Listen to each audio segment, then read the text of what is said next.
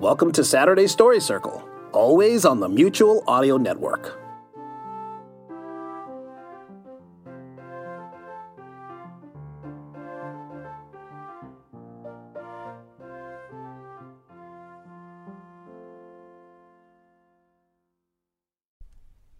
The following audio drama is rated G for general audience.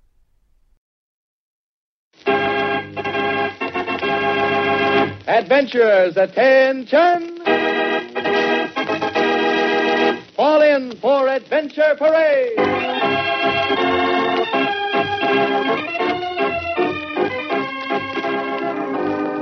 The Mutual Broadcasting System cordially invites all adventurers from 6 to 60 to join in its parade of the world's most famous stories. Stories of action, mystery, and adventure. And here is your host and storyteller, the leader of Adventure Parade, Roger Elliott. Thank you, George Hogan, and hello, adventurers. This week we're going to try something new on Adventure Parade. Instead of telling a story in five chapters, I'm going to tell you five individual stories by the same author, the late Ernest Thompson Seton, one of the founders of the Boy Scouts of America.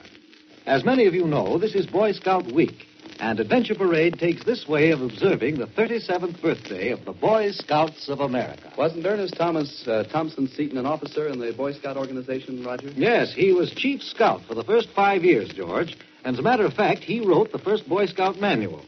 And I might add that even while he was helping the Boy Scout movement get started, Mr. Seton was writing some of the wonderful adventure tales you're going to hear this week, which are true, you know, actual things that he observed and recorded as a naturalist. Well, they say truth is stranger than fiction. That's right, George. And I think our adventurers will agree when they hear today's story by Ernest Thompson Seton. It's the story of a horse, and the title is Coalie Bay, Outlaw.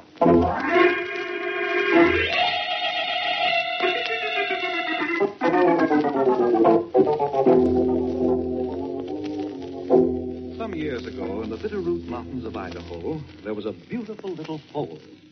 His coat was bright bay. His legs, mane, and tail were glossy black. Coal black and bright bay, so they named him Coalie Bay. He loved to race like the wind. He gloried in his speed, his tireless legs. And when, careering with a herd of colts, they met a fence or a ditch, it was as natural for Coalie Bay to leap over it as it was for the others to sheer off. Even the kindly curb of the hay yard or stable was unwelcome. And Coalie showed early that he would rather stand out all night in a driving storm than be locked in a comfortable stall without his liberty. He became very clever at dodging the horse wrangler, whose job it was to bring the horse herd to the corral. And each month he became more set on living free, more cunning in the means he took to win his way. When he was three years old, just in the perfection of his young strength and beauty, his real troubles began. For now his owner undertook to break him to ride. He was as tricky and vicious as he was handsome. He snorted and dodged and screamed defiance in the terrible battle. But his owner was skillful. He knew how to apply his power so that all the wild plunging, bucking, rearing, and rolling of the wild one had no result.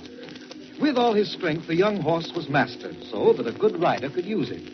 But each time the saddle went on, he made a new fight and screamed new defiance.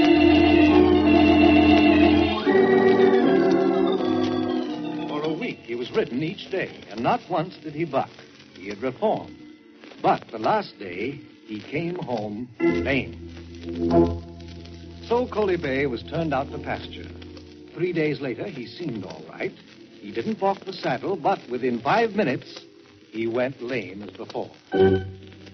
Again, he was turned out to pasture, and after a week, saddled, only to go lame again. His owner didn't know whether Coalie Bay really had a lame leg or was only shamming. But he took the first chance to get rid of him. He sold him for $25. The new owner, a ranchman, felt that he had a bargain, but half a mile from his old home, Coalie Bay went lame, and once again, by a new master, he was turned out to pasture. Now, on one side of the pasture was the garden of a neighbor. Such a fine garden that the owner had put a six foot fence around it. Yet the very night after Coalie Bay arrived, horses got into the garden and did great damage. Now, this went on for several nights, with the gardener furious, and the ranchman claiming that none of his horses could have done the damage. Meanwhile, Coalie Bay's lameness seemed worse instead of better. Then the ranchman's son saw him walking all right, so he caught him and tried to ride him. At the touch of the saddle, all his old wickedness returned to Coalie Bay. He screamed defiance and threw the boy off at once. The ranchman leaped into the saddle, and Coalie Bay ran backwards for ten minutes, snorting wildly, and tried to scrape the man off against the post. He reared then and threw his rider, falling backwards himself. But before he could get up, the rancher was in the saddle again. He ran away, plunging and bucking, and then stopped short so that the rancher was flung forward. Coalie Bay turned his head and seized the man's foot in his teeth, while the rider beat him off frantically. There was no question now. It was clear that Coalie Bay was an outlaw, an incurably vicious horse. The saddle was jerked off, and he was driven limping into the pasture.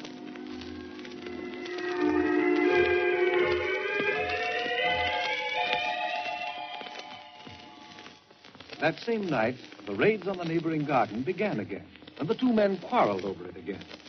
To prove the innocence of his horses, the ranchman asked that the gardener sit up with him and watch. That night, as the moon shone brightly, they saw not all the horses, but Coalie Bay alone, walking straight up to the fence, leap over it, and proceed to gobble the finest things he could find. There was no trace of a limp about Coalie Bay now. He walked leisurely about among the fine vegetables, choosing the best. As soon as the men were sure it was he, they ran forward. Coalie Bay cleared the fence like a deer, lightly raced over the field to mix with the horse herd. And when they came near him, he had, oh, such an awful limp. The rancher threw his hat on the ground. That settles it. He's a beauty, but he's a fraud, too. Settles who took my garden truck, said the other. Well, I suppose so. The rancher was thoughtful. Look here, neighbor. You haven't lost more than ten dollars in vegetables, and that horse is worth a hundred easy. Give me twenty-five, take the horse, and call it square.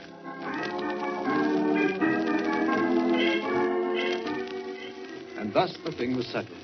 The rancher, being a horse trader, said nothing about Coalie Bay being vicious as well as cunning.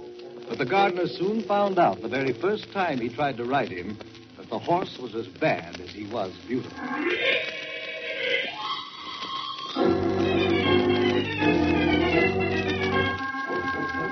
Few days later, a sign appeared on the gardener's gate. For sale. First class horse, sound and gentle. Price, ten dollars. Now, it happened that a band of huntsmen came riding by. They were going to hunt bear, and they had guns and everything needed for bear hunting except bait. Now, you may know that it's usual to buy a worthless horse or cow, drive it into the mountains where the bears are, and kill it there. So, seeing the sign, the hunters called to the gardener. Haven't you got a cheaper horse? Look at him. The gardener pointed at Coalie Bay. You won't find a cheaper horse for the money in a thousand miles. We'll give you five dollars. The bear hunter offered, and the deal was closed.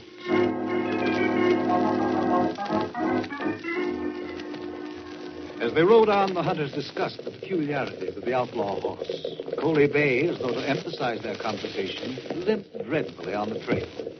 Once he tried to go back, but he was easily turned by the man behind him. His limp grew worse until it was really painful to see him. That limp ain't no fake, the head guide remarked.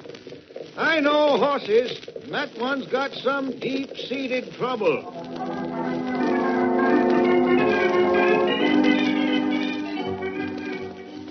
Day after day, the hunters rode further into the mountains, driving the horses along, and Coalie Bay went with the rest, limping and tossing his head and his long, splendid mane at every step.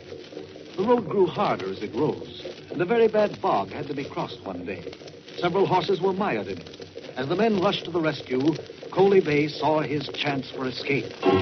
He wheeled in a moment and turned himself from a low-headed, limping, sorry, bad-eyed creature into a splendid, high-spirited horse. Head and tail shaking in the wind, he gave a joyous neigh and without a trace of lameness dashed for his home, threading each narrow trail with perfect certainty, though he had seen them only once before. In seconds, he had steamed away from their sight. They were furious, but one of the guides leaped on his horse. He knew the country, and two miles away, half a mile by a short cut, was Panther Gap. The runaway must pass through Panther Gap.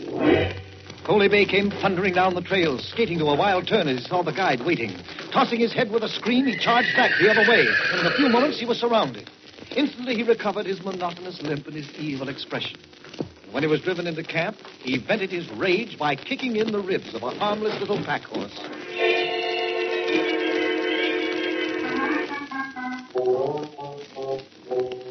They had reached bear country now, and Coalie Bay himself had settled his fate by being caught by a trick. Now he was so wild they dared not even go near him. So two of the guides drove him toward a distant glen where bears abounded.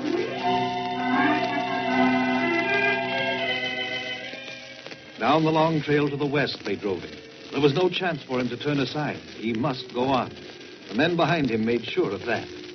Farther away from his old home on the Bitterroot River, he had gone each time he journeyed. Now he had passed the high divide that leads to the Valley of Bears and on to Salmon River. And he limped sadly now as though he knew.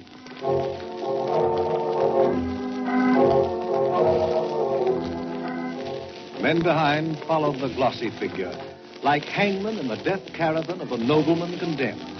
Down the narrow trail till it opened into a little beaver meadow with rich, rank grass. A mountain stream with winding bear paths up and down the waterside.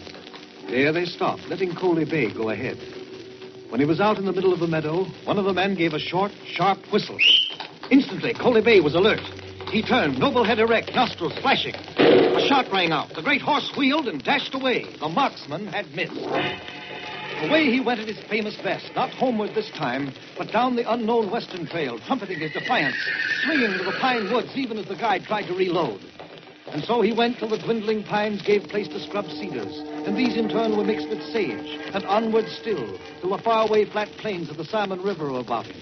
On and on, tirelessly pounding, through the canyon of the mighty Snake River, and up again to the high, wild plains where the fence is unknown, till moving specks on the far horizon caught his eager eyes. And he lifted up his voice and called to them the long, bugling neigh of his kindred. And when the night came down on the purpling plain, his place was with the wild herd, as one who, after many a long journey in the dark, has found his home.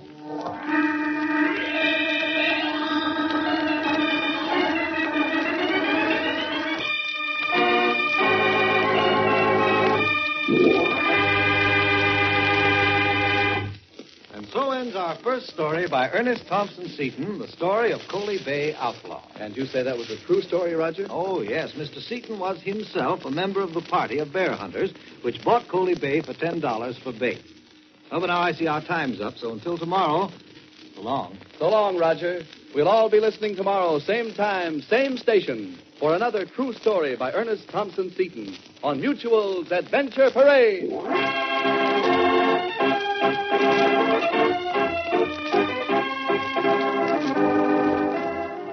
Roger Elliott leads the Adventure Parade at this same time over many of these mutual stations every weekday afternoon, Monday through Friday. Be sure to listen for the world's most famous stories of action, mystery, and adventure on Adventure Parade.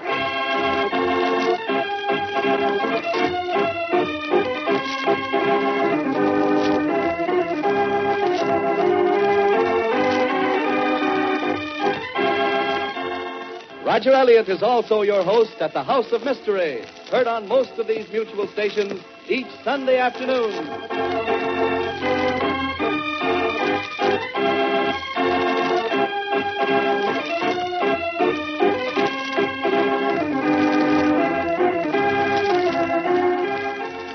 Adventure Parade is produced and directed by Robert and Jessica Maxwell. Music is composed and played by John Gart. Ernest Thompson Seton's story for today was adapted for Adventure Parade by Anne Lawrence.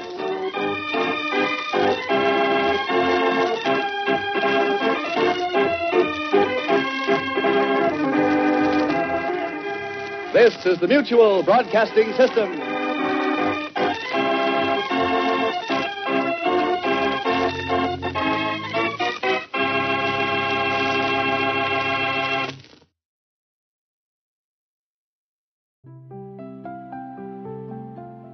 If you want a huge selection of audio drama, some of the newest ones out there as they come out, then do find Sunday Showcase on the Mutual Audio Network, which is the new home of the Sonic Society, the world's longest running, largest showcase of modern audio drama.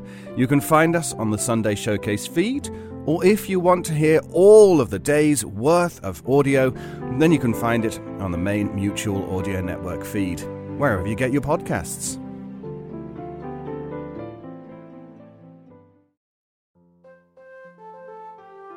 The Mutual Audio Drama Network, where we listen and imagine together.